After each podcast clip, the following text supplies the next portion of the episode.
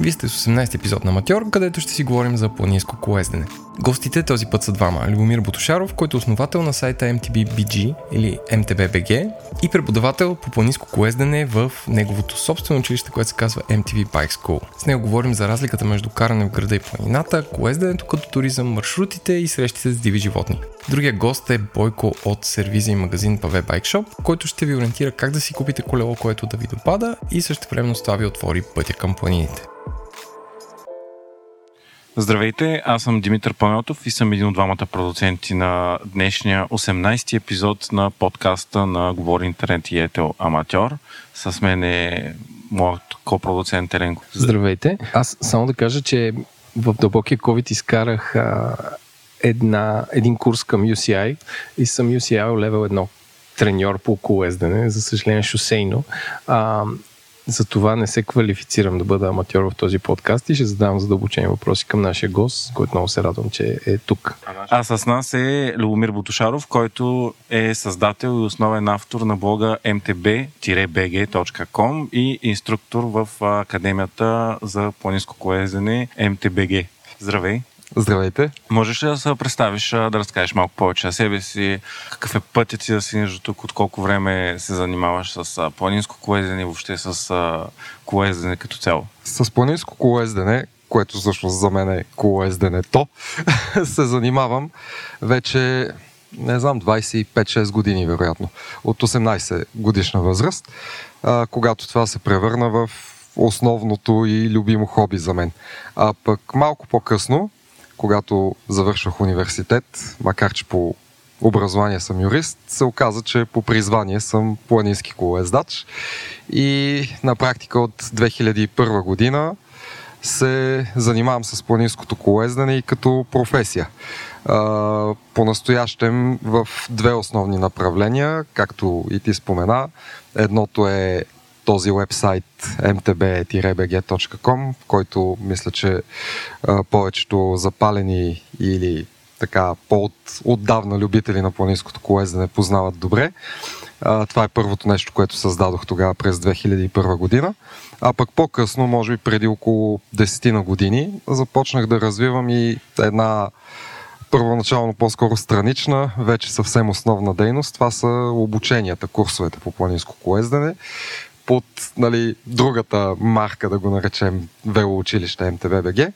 Тоест, това е, могат да си представят слушателите ви, нещо като, като ски училище, само че за планински велосипеди. Принципа е същия горе-долу. Чудесно. А можеш ли да разкажеш, да започнем от съвсем началото и да кажеш какви са основните разлики в това да караш колело в градски условия и да караш въобще градско колело, каквото повечето от нас правим в парка и както всички започваме и планинското колездене?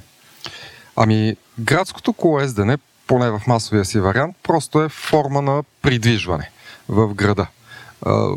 Без съмнение, много хубава форма на придвижване, здравословна, полезна и за обществото, ако щете, но за разлика от него, планинското колездене, поне за мен е доста по-богато като възможности, които дава като, като преживяване и като цел, ако щеш, за практикуването му. Защото някои практикуват планинско колездене като спорт, с цел било фитнес, било спортни постижения, участие в състезания и така нататък. Други, в това число и аз, го практикуваме основно като вид туризъм. Тоест да посещаваме хубави места сред природата. Колелото по принцип позволява да се измине доста по-голямо разстояние за единица време спрямо пешеходния туризъм. Е, така че ако теренът не е прекалено труден, всъщност при тази форма на туризъм човек може да види за един ден доста повече. И разбира се, има го и това нещо с адреналина. тоест, освен туризъм и, и спорт, при някои от формите си планинското колездене носи и адреналин, което си е нали, вече вид така по-екстремно преживяване. Но все пак държа само да подчертая, че а, в, така, представата за планинското колездене като един екстремен спорт, която се формира от това, че най-интересно за гледане е, нали, е точно това. Спускане, фрирайд, неща, които са свързани с а, някакъв тип така скокове, скорост и подобни неща има го това нещо по ниското колездене, но не е основното и всъщност то може да бъде практикувано доста безопасно и без някакъв кой знае какъв риск. Ти като каза фрирайд и даунхил спускане, можеш ли да направиш структура на видовете планинско колездене, голяма част от които стават спорт? Да, хубаво спомена, че всъщност спорт, тип велосипед и вид каране са едни понятия, които са много умешани заради маркетинг, заради промени през годините, но ще пробвам без претенции за някаква такава изчерпателност теоретична, основните неща да ги разгранича. Може би по време така първо възникнаха две противоположности спускането и крос-кънтрито. Спускането, както показва името, е каране само надолу, по трасета, които са само надолу. Качването обикновено е с лифт или с транспорт и човек се спуска най-вече за адреналин. Там това се гони основно. А, когато говорим за спорт, той като при ските, примерно, спускането е за време. Когато не говорим за спорт, а просто за прекарване на свободно време, спускането най-често е в рамките на байк парк, където има лифт и човек се качва с лифта, спуска се по различни трасета и така цял ден. Крос-кънтрито пък е спортна дисциплина, при която се състезават хората за време при изкачване плюс спускане. Има и от двете. А ли е Витоша 100? Да, Витоша 100 е крос-кънтри състезание. То е от типа маратон. Т.е. там се кара на дълга дистанция по дълъг затворен маршрут. Друг вариант спортен на XC дисциплината, крос-кънтри, е крос-кънтри Олимпик, което е по-кратко трасе, пак кръг затворен, се правят няколко обиколки. Специално за публика, примерно, това е много така лесен за наблюдение формат и доста атрактивен. Това е и основният всъщност състезателен формат в планинското колездене изобщо, доколкото това е олимпийска дисциплина представена от вече, може би, от 20 години и в летните Олимпийски игри. Но освен този спортен вариант на крос-кънтрито, крос-кънтри като вид туризъм е всъщност това каране, което почти всеки един е практикувал и което большинството хора практикуват, а именно а, каране изцяло на самоход с изкачвания, спускания по разни непрекалено трудни терени. Защото когато терените станат по-трудни, т.е. когато пътеките станат по-стръмни, по-технични, тогава вече, поне в наши дни, се говори по-скоро за All Mountain или Enduro. А, там отново качването си е на самоход, само че спускането обикновено е по доста по-труден терен. И съответно велосипедите за крос-кънтри и за ендуро се различават по това, че тези за ендуро като възможности са по-близки до велосипедите за спускане. Могат да преодоляват много труден терен, но все пак могат, имат предавки за качване нагоре.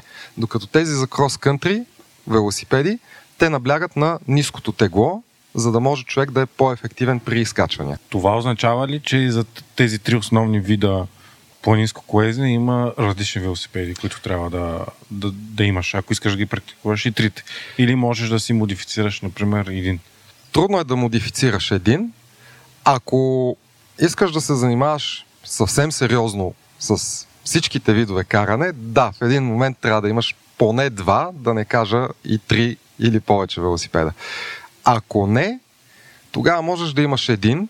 Той най-често ще е вид All Mountain Enduro но тогава, примерно, трябва да се откажеш от това да се изкачваш бързо нагоре, защото такъв велосипед не може да се изкачи бързо, колкото крос-кънтри велосипед, просто заради теглото и гуми и всичко. Също така трябва да си малко по-умерен в спусканията, защото с него можеш да се спуснеш по трасе за спускане или дори по склон за фрирайд, но няма да го направиш с същата скорост и същата увереност, както с велосипед за спускане. А с какъв велосипед би посъветвал да тръгнат хората от тези три вида? Ами най-често бих ги посъветвал да тръгнат с не много скъп велосипед, който да е твърдак. Твърдак ще рече само с преден амортизьор, предно окачване, отзад да е твърд. Тези велосипеди обикновенно са доста по-ефтини и по-лесни за поддръжка. И те позволяват на човек, който сега започва, без да направи някаква голяма инвестиция, за която после да съжалява, да разбере какво точно му харесва и какво иска да кара. А, ако види, че му харесва да кара така по-спортно, по-бързо, а, но не по много трудни терени. Т.е. ако залита повече към крос-кънтри карането, тогава може да си продължи с твърдака или по-нататък да си купи лек велосипед с двойно окачване, но оптимизиран за такъв тип каране крос-кънтри. Ако пък види, че го влекат по-екстремното, по-трудни пътеки и терени, нали, по-стръмни спускания, ако не го мързи да се изкачва и търси това, тогава може да си вземе после All Mountain или Enduro велосипед. Ако пък види, че го мързи да се изкачва на собствен ход и предпочита основно да се спуска и там му е тръпката, тогава най-добре е да си вземе някакъв велосипед за спускане или близък до него дългоходов ендуро велосипед, с който основно да си се спуска. А колко струва горе до един а, велосипед за начинаещи в момента, с който можеш да все пак да не е толкова ниско бюджетен, че да не успееш да го почувстваш и да те откаже от спорта? И да е надежден, да не се претрепиш и да те остави някъде. Да, доста добре го формулира, браво. Наистина велосипеда все пак трябва да е надежден в някаква степен, дори когато е по-ефтин, така че аз бих казал като абсолютен минимум 1000 лева, като нещо средно, т.е. което вече има смисъл а, и няма нужда да бъде надграждано почти веднага, по-скоро 1500-2000 лева и вече нагоре тавана, за съжаление, е доста високо. Ти каза, че возиш курсове а, в твоята школа MTBBG. Защо хората се записват при теб и как протича един такъв курс? Колко е дълъг, какви сесии има, как се определя нивото на трудност? А, нивото на трудност на курса обикновено го определям аз в началото и вече хората се записват според това. Хората основно идват на курсове, за да си повишат увереността и да придобият някакви нови умения или да си подобрят тези, с които разполагат. Тоест, основно идват два типа хора. Едните са такива, които скоро са започнали да карат планински велосипед и понеже не са го правили преди, усещат така доста неувереност, когато карат по а, черен път или пътека, изобщо нали, по пресечен терен извън градската среда. А пък другия тип са хора, които карат, някои от скоро, други от доста по-отдавна, но в същото време разбират, че има още какво да си подобрят и съответно идват с тази цел. Съответно, първите обикновено се записват на курсове за начинаещи, вторите обикновено на курсове за напредващи или напреднали. Нали, аз поне ги деля курсовете за сега на, на три нива четвъртото ниво вече отиваме към експерти, т.е. там са хора, които аз лично не мисля, че мога да ги науча на нещо.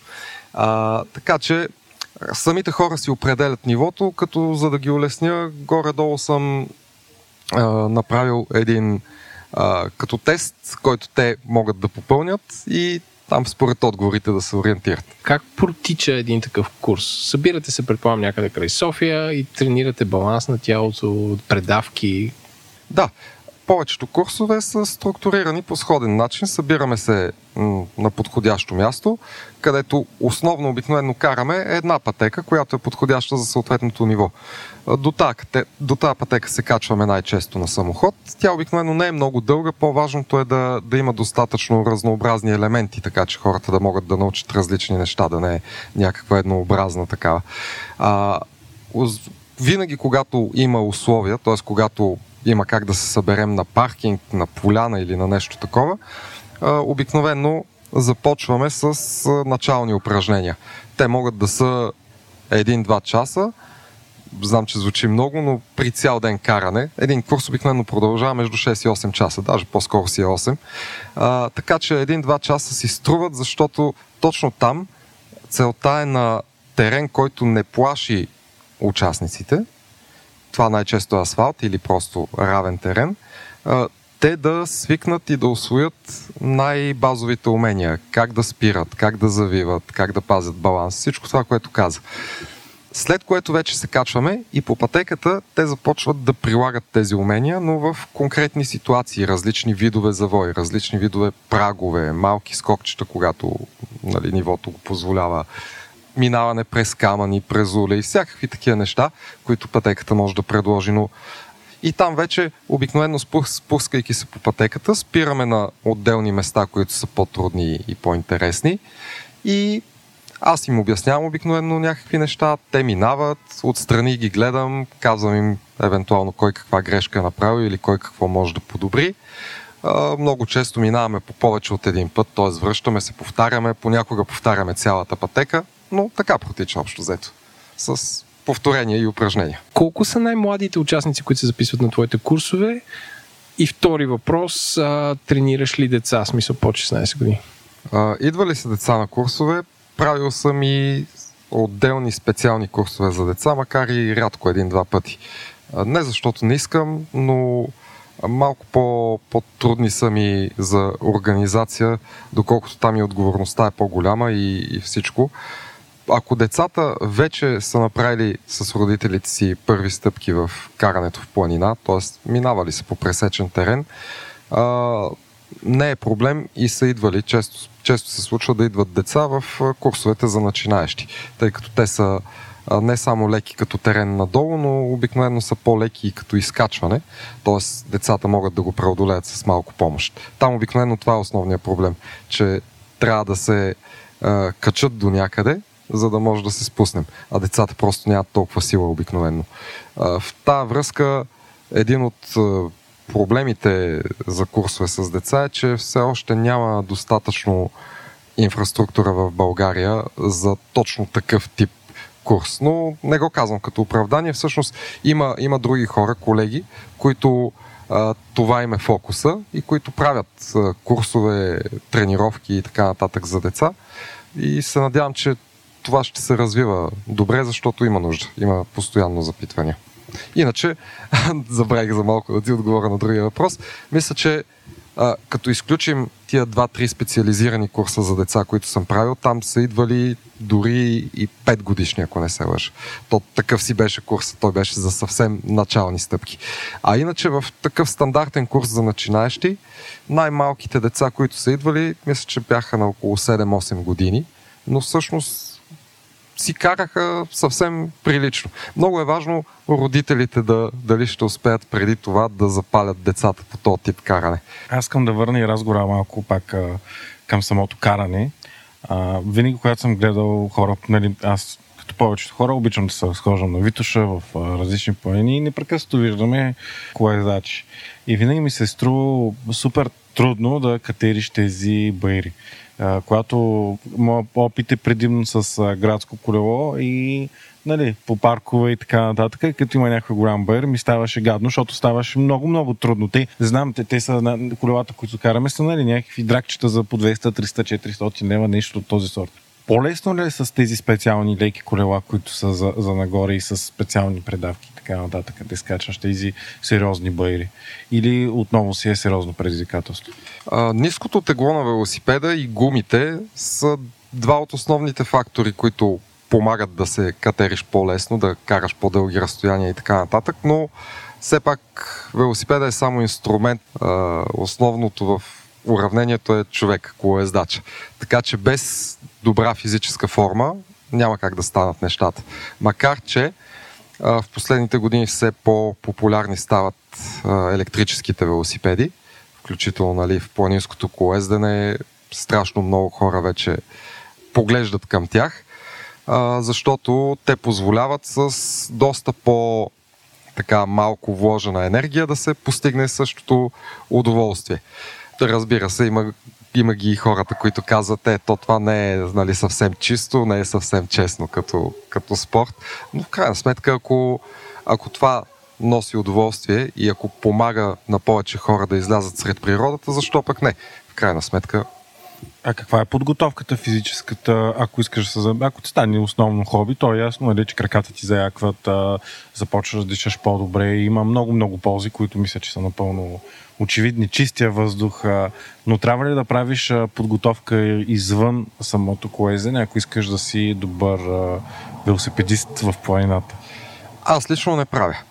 На мен основно, основната ми тренировка, ако мога така да кажа, е самото каране. Но това е защото аз не участвам по състезания, нямам спортни амбиции и съответно на мен ми трябва единствено до толкова добра физическа форма, доколкото да мога а, обичайните си като дължина и а, денивелация маршрути да ги, да ги преминавам.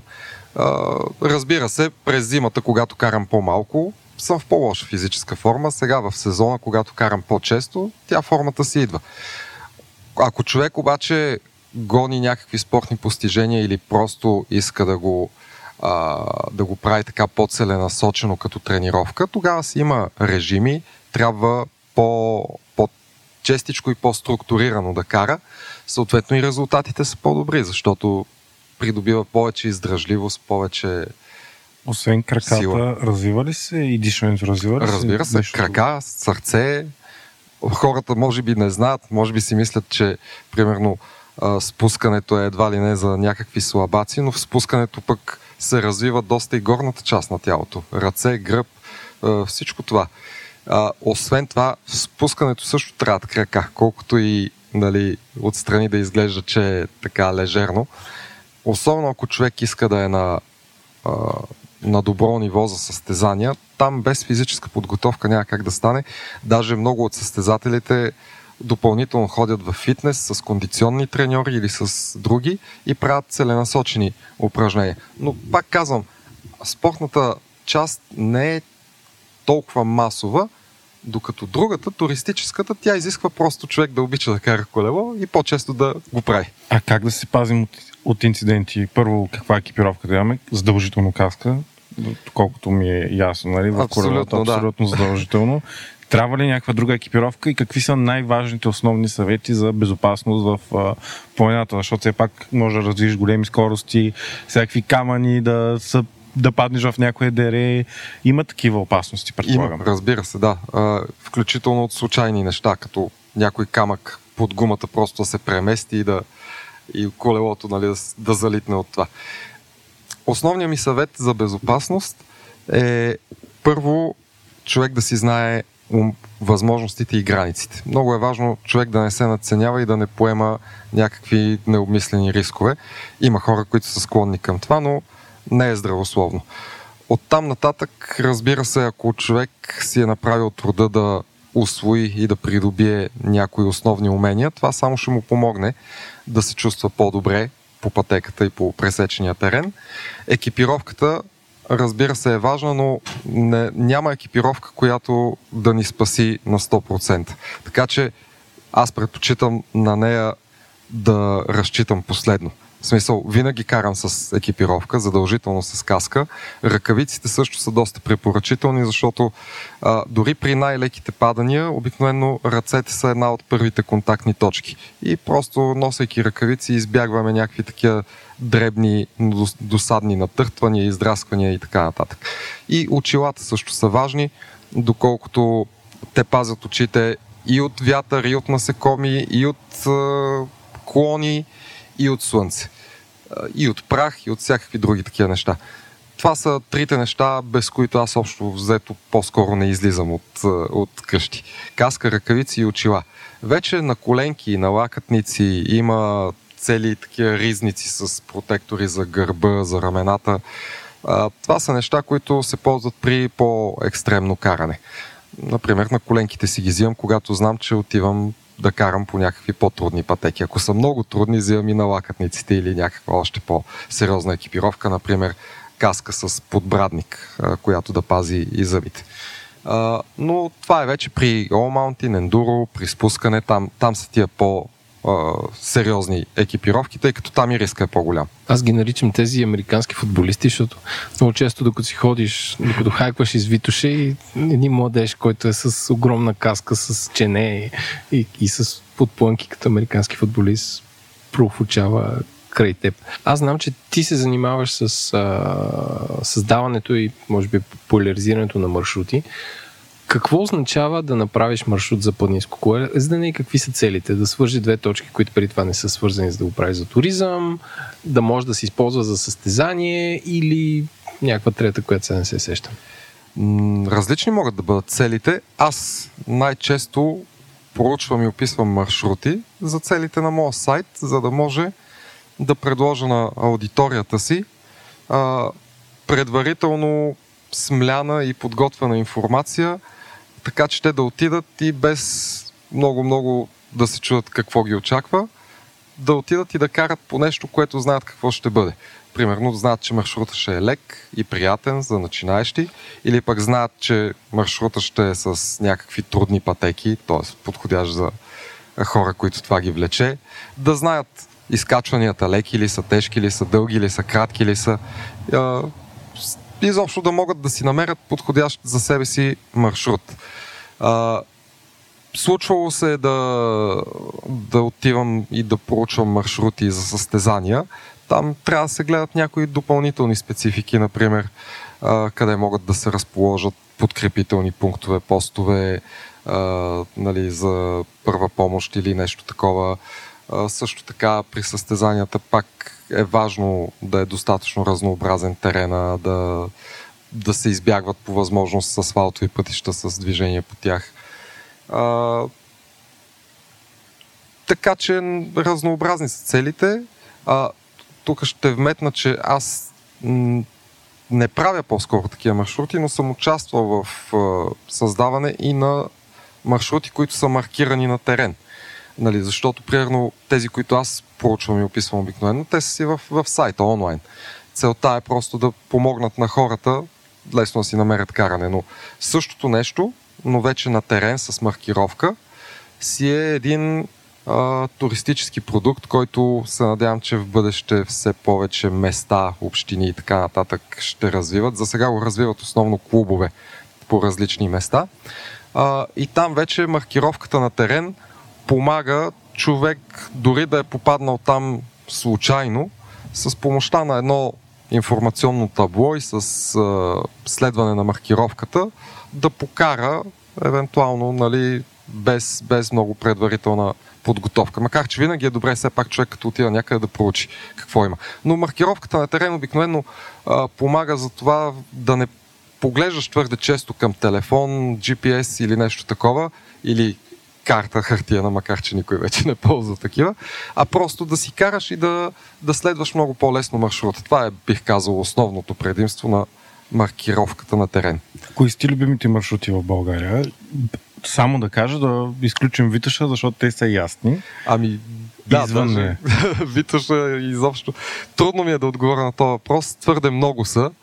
Някои на прима виста любими по-скоро ще кажа любими пътеки, защото маршрута... Твоя, твоя топ 5. Да, маршрута аз го разбирам като нещо по-скоро кръгово, при което ти достигаш до някоя пътека, спускаш я, после може и друга да спуснеш. А, пътеки, които така много обичам. Дори топ 5 ми е трудно, но веднага се сещам примерно за една пътека Локвата се казва над Велинград. Червената шапчица на Витоша. Над Лукорско тук край София е много популярна пътека. За мен винаги си е любима и обичана. Сакарица в Стара планина, Амбарица пак в Стара планина, в Сливен там от Карандила има много хубави пътеки. Варвара цяла мрежа от хубави пътеки. Благоевград, пак цяла мрежа от хубави пътеки. Петрич. Страшно много са местата. Всъщност, мога да кажа, че все повече клубове а, стават активни и развиват цели зони за каране, така че наистина има много места, където човек може да го практикува вече. Тоест може да кажем, че за разлика от доста други спортове, по които сме работили, всъщност това е един изключително добре развит и достъпен а, спорт в България, в който хора от цялата страна могат да практикуват близо до родното си място. Да, без съмнение е едно от най-достъпните занимания, за които се сещам. Най-малкото, защото дори не винаги е нужен транспорт да отидеш до, до пътеката, просто яхваш колелото, излизаш от града. Изобщо България като цяло е, е истински рай за планинско колездене, защото голяма част от територията е планинска, халмиста или високо планинска, но във всеки случай почти до всяко населено място има къде човек да отиде и да покара по пресечен терен което наистина го прави изключително достъпно и лесно за практикуване. Има, има страшно много зони, където вече може да се кара. Различни клубове развиват в различни населени места мрежи от пътеки, поддържат ги, почистват ги. Има, има доста информация и човек може да си намери маршрут и да отиде и да пробва. Добре, а колко месеца от годината може да се практикува този спорт в България? Аз лично го практикувам през цялата година защото при наличие на нужната екипировка, дори в студено време не е проблем. Проблема през зимата обикновено е, че много от обичайните места са кални или покрити с сняг и лед. Тук отварям скоба, че карането по сняг е доста забавно преживяване и някои го практикуват, включително и аз го обичам, макар все по-рядко да го практикувам, защото обикновено през зимата по-скоро отиваме на югозапад, където просто няма сняг. В района а, след Кресненското дефиле, разбирай от Кресна надолу, Кресна Мелник, Сандански, а, Петрич, там буквално зимата е един от най-добрите периоди за каране, защото а, температурите са почти пролетни, а, сняг почти няма или изобщо няма. А, и всъщност там тогава условията са по-добри за каране и обикновено отиваме на там. Аз имам въпрос за джаджите. Освен смарт часовник, което лесно може да ти даде пулс и да измери твоята активност към деня, какви са следващите стъпки за един запален човек? Предполагам, байк компютър, така наречения power meter или а, устройство, което измерва силата. Силата, с която караш колело, не километри, а, а колко се напъваш. Какви са твоите съвети? Смарт часовника или GPS-а, защото примерно аз предпочитам да ползвам GPS на кормилото, това, това зависи най-вече от това човек с каква цел и как го практикува. Смарт часовник и велокомпютър, това са нещата, които заместиха едновремешните по-такива обикновени велокомпютри, които бяха без GPS. Сега просто нещата са свързани с GPS технологиите. Power за който спомена, това е доста специфичен и скъп инструмент, който се ползва основно от хората, които спортуват и тренират. Защото за тях е много важно а, да знаят каква сила произвеждат. А пък най-прецизният начин да се измери това е с Power Meter. А, там по разни формули, иначе може да се постигне приближение, но няма да е достатъчно акуратно за спортни тренировъчни цели. Други джаджи, за които се сещам, то са по-скоро такива обичайни аксесуари, като светлини, предна, задна, особено ако човек обича да кара след работа или обича да кара по-приключенски, т.е. да се набутва в някакви диви места, откъдето излизането понякога отнема повече време от очакваното, е хубаво да има един комплект, поне, поне фар да има, за да може да си осветява пътя, ако замръкне звънчето, което е за градско колоездене в планината, по-скоро не ни трябва, макар че понякога по пътеки с повече пешеходци може да е полезно дори и то. По-скоро бих наблегнал нали, не толкова на някакви технологични джаджи, колкото на практични неща, като а, мултиинструмент, за да може човек да си направи някакви базови ремонти резервна гума. Е, винаги хубаво да имаме помпа съответно, за да може, нали, като да сменим да я напомпаме. Е, такива неща, които са ежедневни. А, нещо, което сега се сетих, но препоръчвам никой да не използва. За страховка, каква би препоръчал човек да си направи, защото всичко се случва? Много, много добре го спомена. Също това е част от, за мен част от безопасността е да се каже, защото ако се случи инцидент някъде на отдалечено място, една спасителна операция не е ефтина. Планинска застраховка. На първо място планинска застраховка, която не е скъпа и а, покрива точно разноските за спасяване, не дай Боже, като под спасяване се няма, не, не се има предвид само ако човек се изгуби или нещо такова, а се има предвид също така, ако паднеш и си щупиш нещо насред някой чукар, да може нали, да дойде екип, който да те изнесе оттам наред с планинската застраховка, според мен е важно човек да си има и застраховка злополука, която пък да му покрие разноски, чисто такива медицински. Не дай Боже, нали, пак ако си щупиш нещо и се наложи да ти направят операция или нещо. Като много често те са и комбинирани в, в един пакет тия два риска. Добре, благодаря ти много за прекрасния разговор и аз искам да го завършим с два така по а, интересни въпроси. Първо, а, гони ли сте някога животни? Имал ли си сблъсък с а, дивия животински свят в планината? И второ, може ли да завършиш разговори с някоя твоя любима история, случка от, а, в планината? За животните интересното е, че буквално преди да, да направим този разговор, а, бях на едно каране в Стара планина в района близо до Севлиево, близо до едно такова ловно стопанство, където развъждат и мечки, и елени, така че буквално за един ден видяхме веднъж мечка. Аз лично не, защото просто бях малко по-отзад. Човек, който караше първи, видя една малка мечка. А пък всички, цялата група, видяхме 3-4 пъти сърни и елени, които дори не се плашеха много от нас, чак когато се приближахме тогава. Иначе едно време доста се плашех, като срещна диви животни. После претръпнах, не знам, свикнах. Разбира се, мечка, ако видя близо, вероятно ще се поуплаша.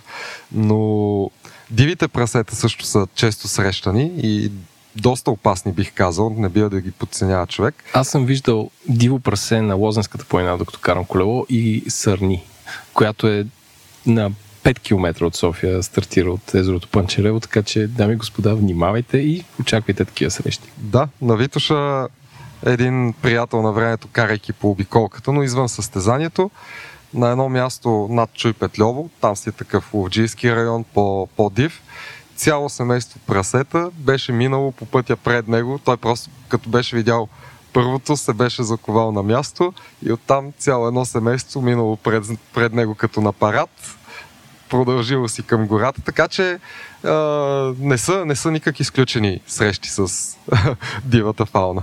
А, интересни случки, не знам коя да откроя, защото доста са. Имали сме, имали сме случаи да замръкваме в планината, в почти непроходими местности. Може би ще кажа тази, при която не просто замръкнахме, а се наложи да си оставим колелата в гората, защото в 7.30 вечерта, вярно беше лято, оставаха още около час, час и нещо светлина, а ние все още бяхме в една непроходима гора на височина около 2000 метра. И нямаше никаква индикация, че скоро ще се появи път, пътека или нещо такова. И просто в този момент се наложи да си оставим колелата на едно място насред гората. Поне бяхме сигурни, че абсолютно никой няма да стъпи там в следващите 24 часа. Оставихме си колелата, маркирахме точката с GPS, направихме едно екстремно слизане през едно дере надолу до, до асфалтовия път, който гонехме като цел. И на следващия ден се наложи да се върнем обратно пеша, да си намерим колелата и с тях да повторим това екстремно слизане, за да излезем в крайна сметка. Това беше в е, Рила планина, но в един доста слабо посещаван район. Добре, благодаря ти много и нямам търпение в следващите няколко дни с тебе да покараме. С удоволствие, благодаря и аз. Този подкаст достига до вас благодарение на Ятел. Малко време в планината винаги е добра идея. Затова пробвай планинското колездене. Това е спорт, който ти дава спокойствие, освобождава от ежедневните мисли и идеалното бягство от града. С смарт часовник Apple Watch Ultra може да си сигурен, че няма да се загубиш планината. С ненадмията GPS точност, здрав дизайн, дълъг живот на батерията до 36 часа и специални ленти за атлети, часовникът има всички функции, за да сте здрави и свързани. Вземи с 10% отстъпка с промокод Аматьор от онлайн магазина на Ятел и отвори пътя към планините. Линк към промо промоцията може да намериш в бележките на шоуто.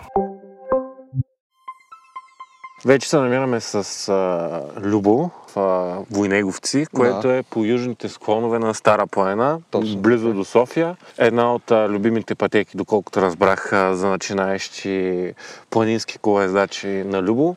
И ще се учим как да караме планинско колело. Аз наистина съм пълен аматьор, както всеки друг епизод, като разбира се мога да карам колело и като тинейджър и дете съм карал много в паркове, но всъщност не съм карал планинско никога и не съм карал колело от 10 години. Така че Така че Минавам за пълен аматьор. от начало, да.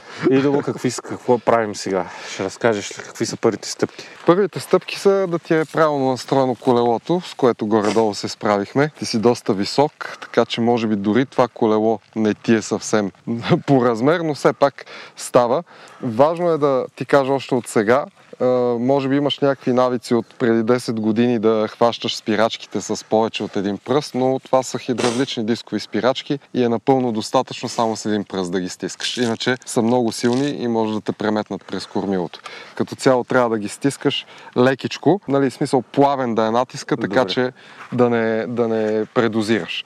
Другите важни неща, които ще ти кажа сега преди да почнем карането са, винаги трябва да гледаш там, на където искаш да отидеш, откъдето искаш да минеш. Като караш по пътя, ако има коловоз или нещо такова, а, не гледай коловоза, а гледай около него, където искаш да минеш, линията по която искаш да минеш. Също така трябва да си отпуснат върху колелото, не трябва да се стягаш.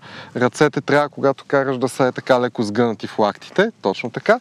Центъра на тъжестта ти трябва да е централно, не трябва да се дърпаш много назад или нещо такова, а трябва да си седиш естествено върху колелото, ето така. Когато седим ясно де, но когато се спускаме, ставаш от седалката малко, сгъваш леко ръцете и трябва да си тазът ти да е над седалката, а главата ти да е над кормилото. Тоест, като Общо се спускаме, карам Като се спускаме, Прав. караш изправен, да, задължително. Ха, е, това е Защото- много интересно, защото като малък аз много обичах да карам прав Е, и тук. тогава, нали си спомняше, майките ни даваха много и казваха, то да караш прав е опасно, а сега се оказва, че даже е задължително. Ами аз като цяло, когато се изправиш на педалите, ръцете и краката ти са по-отпуснати и колелото може да се движи под тебе. Такава е идеята. Добре. Защото сега ще направим тук малко кръгчета. Основната идея е точно това, че ако седиш на седалката, а, реално всякакви сътресения от към терена се предават в тялото и те правят Но нестабилен. ти трябва да си леко За да си изправен, стабилен, нали? да, Добре, а какво правим, ако хората не могат да карат? В смисъл, това е не е ли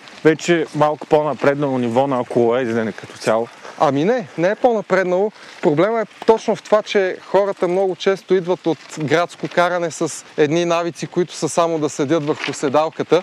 Тогава просто а, могат да карат много бавно, защото при висока скорост, ако седиш върху седалката през цялото време, просто става много нестабилно и опасно. Аха. Така че при по-висока скорост трябва да оставиш колелото ето така под тебе да се движи, за да поема неравностите. Ето сега ще ти покажа как, как се завива нали, в планинското колездене, защото ясно, че ако си в града, можеш просто да си седиш и да завиваш, обаче когато искаш на пресечен терен да завиеш и трябва да си стабилен, тогава трябва да наклониш колелото и ти да останеш е така отвън.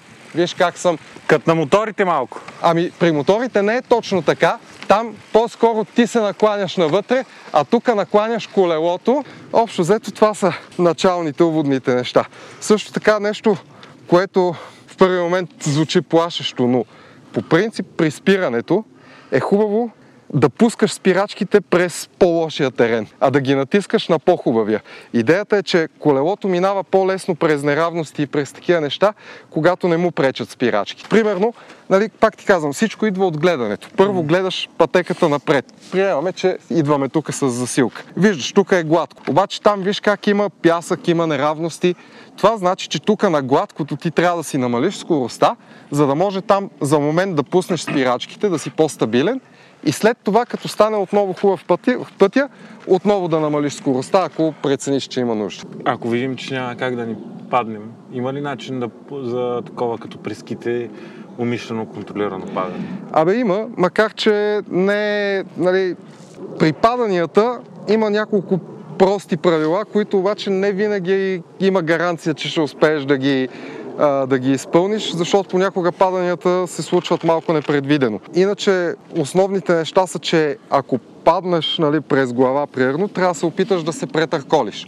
Дори и настрани, ако паднеш, пак трябва да се опиташ да умекотиш колкото се може, да не, да не паднеш с сила.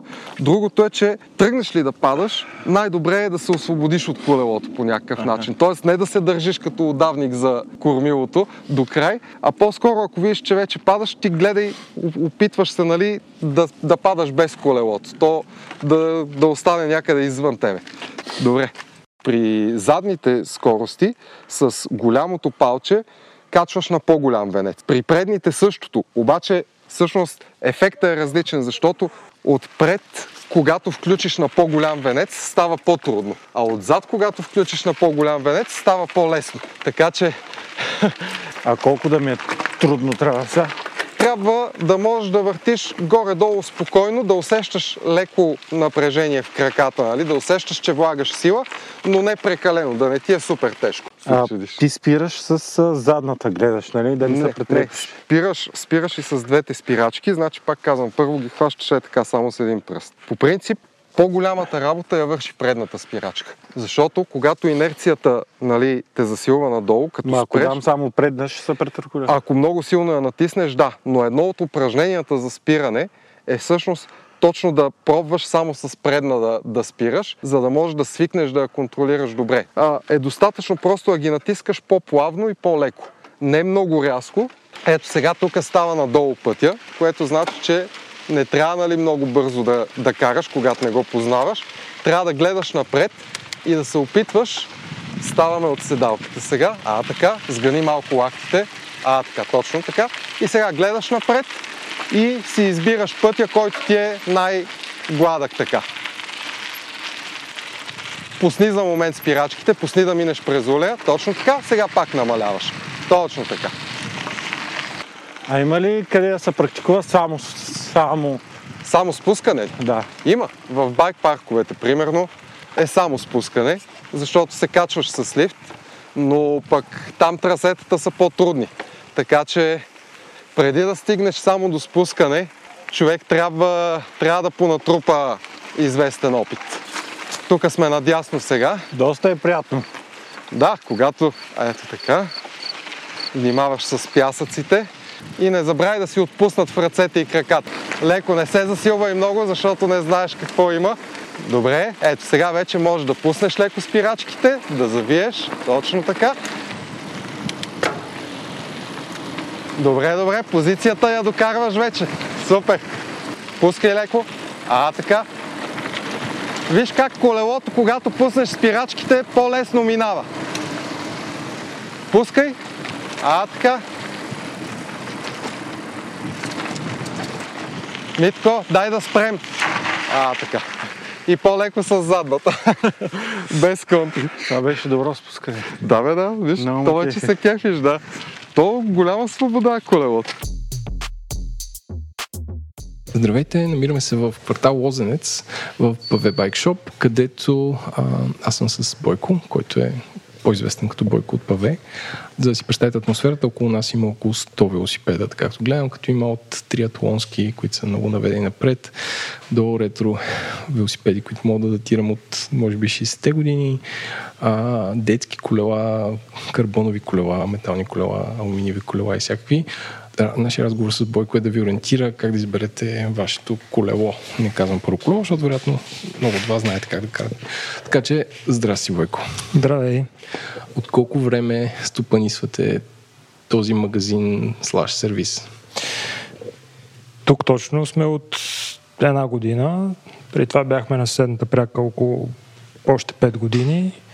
И за сега сме тук. След 5 години къде ще сме? Не знам. Трябва да е нещо като голямо като летище. А, сега, понеже идва сезона, повече работа ли имате около обиколката на Витуша? А, доста, не само по край обиколката, ще с затоплянето хората вадят велосипедите, които имат, които нямат, идват за нови. И ивентите, като Витоша стои, всички предхождащи, доста така катализират ентусиазма на хората, което ги води и тук. Какъв е твой съвет, ако човек решава да си купи колело или да си апгрейдне старото, откъде да започне? Кой е първият параметр, който трябва да гледа? Говорим за планински колела, защото ако навлезем вече в шосето и в другите, ще стане много сложно. За нас, българите, доста водещ е бюджета. Оттам трябва да почне един човек, да си определи бюджет, да, да прецени какъв а, велосипед да си вземе. Защото в днешно време избора е голям. Велосипедите варират от 1000 лева до десетки хиляди. и вече от а, типа на каране или по-точно къде ще иска да кара човека, дали ще се ограничи до парковете из града и полите на Витоша или ще ходи още по-сериозно в планината. Ако, ако не е убеден колко високо и колко сериозно ще кара в планината, обикновено хората спират на по-бюджетни решения, на колела с а, твърда рамка и вече... Да обясниш какво значи с твърда рамка. Ами това е класическа рамка с преден амортисьор. В днешно време всички са вече с хидравлични спирачки. Едно такова по начален клас велосипед вече, планински хубав, където човек може да отиде в планината, да се докосне до планинското колездане, да види какво представлява, да го изживее и оттам нататък зависи колко се запали, може да апгрейдва, да го смени, всякакви варианти има оттам нататък. Преди това да си избереш планинско колело, има едно друго решение, което трябва да вземеш, ако приемем, че бюджета не е а, критерий. Електрическо или не? Какви са твоите наблюдения? Какви хора си купуват електрическо и какви проблеми решава това? Електрически велосипеди все пак си купуват хора, които вече са карали велосипед. Поне това са нашите наблюдения тук, защото електрическите велосипеди никак не са ефтини и не всеки се решава да извади няколко хиляди лева, за да си купи направо електрически велосипед различен тип хора го се спират на този вариант. В повечето случаи, нали, хора, които не са не карат от години, не тренират сериозно, не са много във форма, електрическо колело им дава възможност да отидат на места, където а, си иска подготовка. Другата доста главна причина е, а, че спестява време.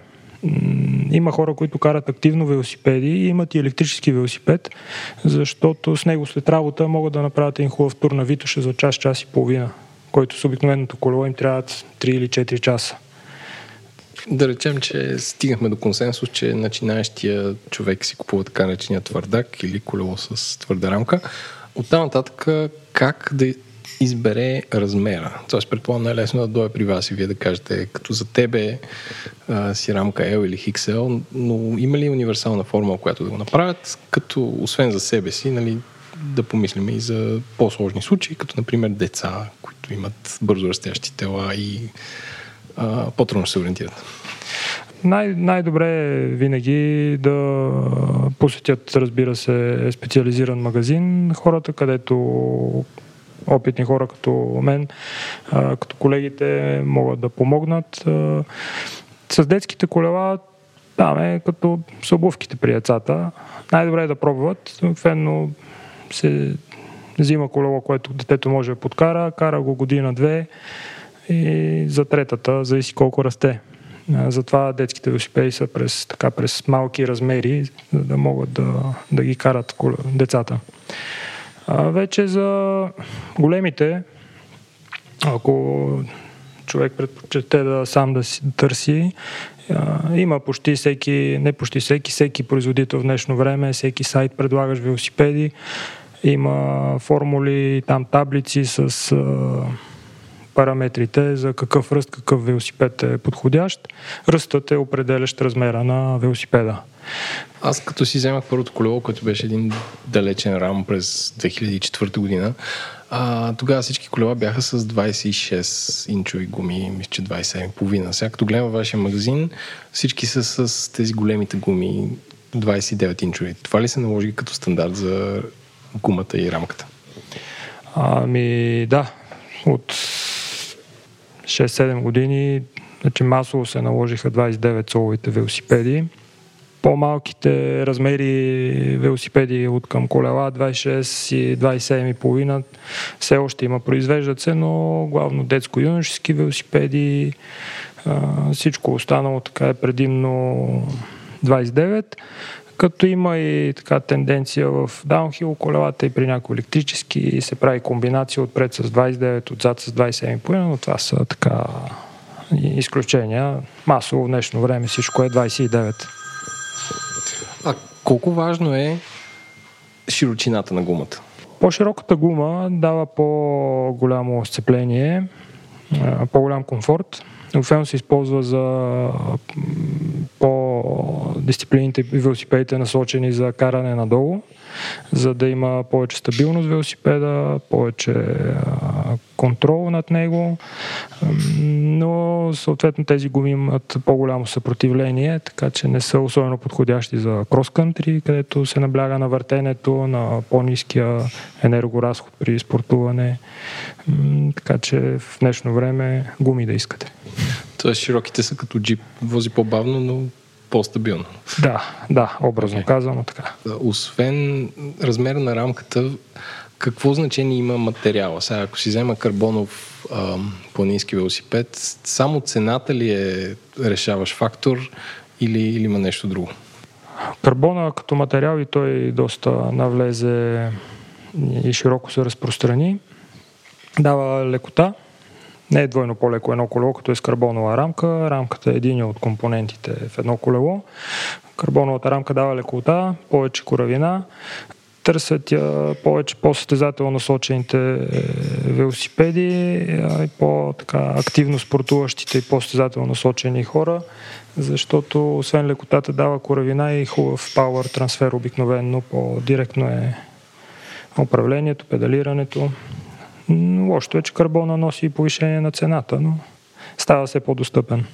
А, и обратно към гумите, а, трябва ли един начинащ човек да си купи така наречете тюблес гуми или това са велосипедни гуми без вътрешна гума или да си разчита на добрите стари външна и вътрешна?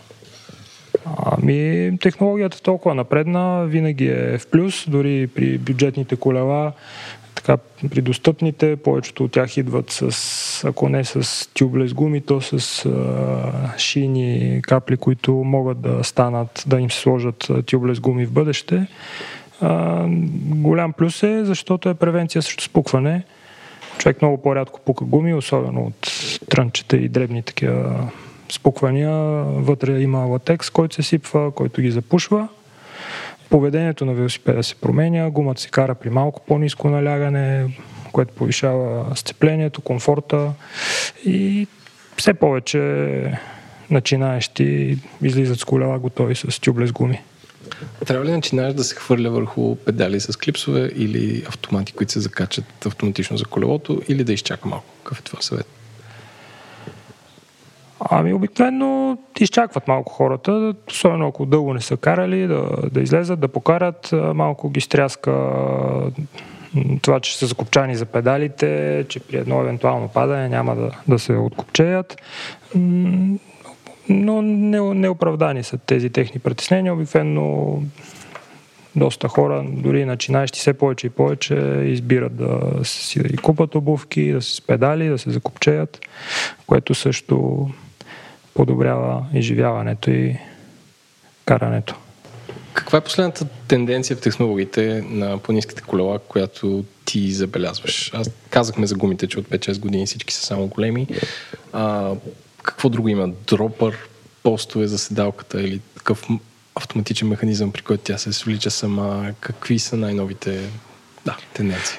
Ами, дропър е тенденция, която наистина така навлезе много силно и мощно в последните години, като и байковете така превзеха пазара. Служи за това, че колчето може по време на, на движение, на каране да се понижи, седалката да слезе по-низко, което прави изпускането по стръмни технични терени далеч по-лесно и приятно.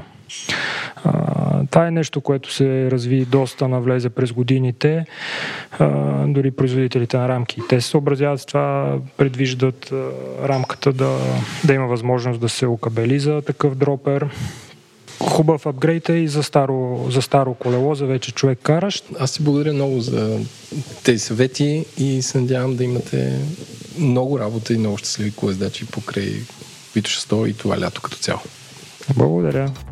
Вие слушахте Аматьор, подкаст, който е продукция на Говори Интернет и Етел. Не забравяйте да посетите сайта amateur.bg, който се пише с is. за допълнителни големи снимки, видеа и допълнителна информация за всеки един от спортовете. Или да предложите свой спорт. Продуцент на броя Димитър Панайотов, гости бяха Любо Бутушаров и Бойко от Паве Байк Шоп. Аудиоредакцията е на Димитър Панайотов, мастеринг от Антон Велев. Музиката ни от изпълнителите Кит Пени, Астромаут, Карима и Бикспи. Ако този подкаст ви харесва, преди всичко го препоръчайте на приятел. Може да оставите ревю в iTunes или Spotify. Това ще помогне на повече хора да го намерят. Също така може да пишете си идеи и предложения за вашата първа стъпка на info at говори-интернет.com.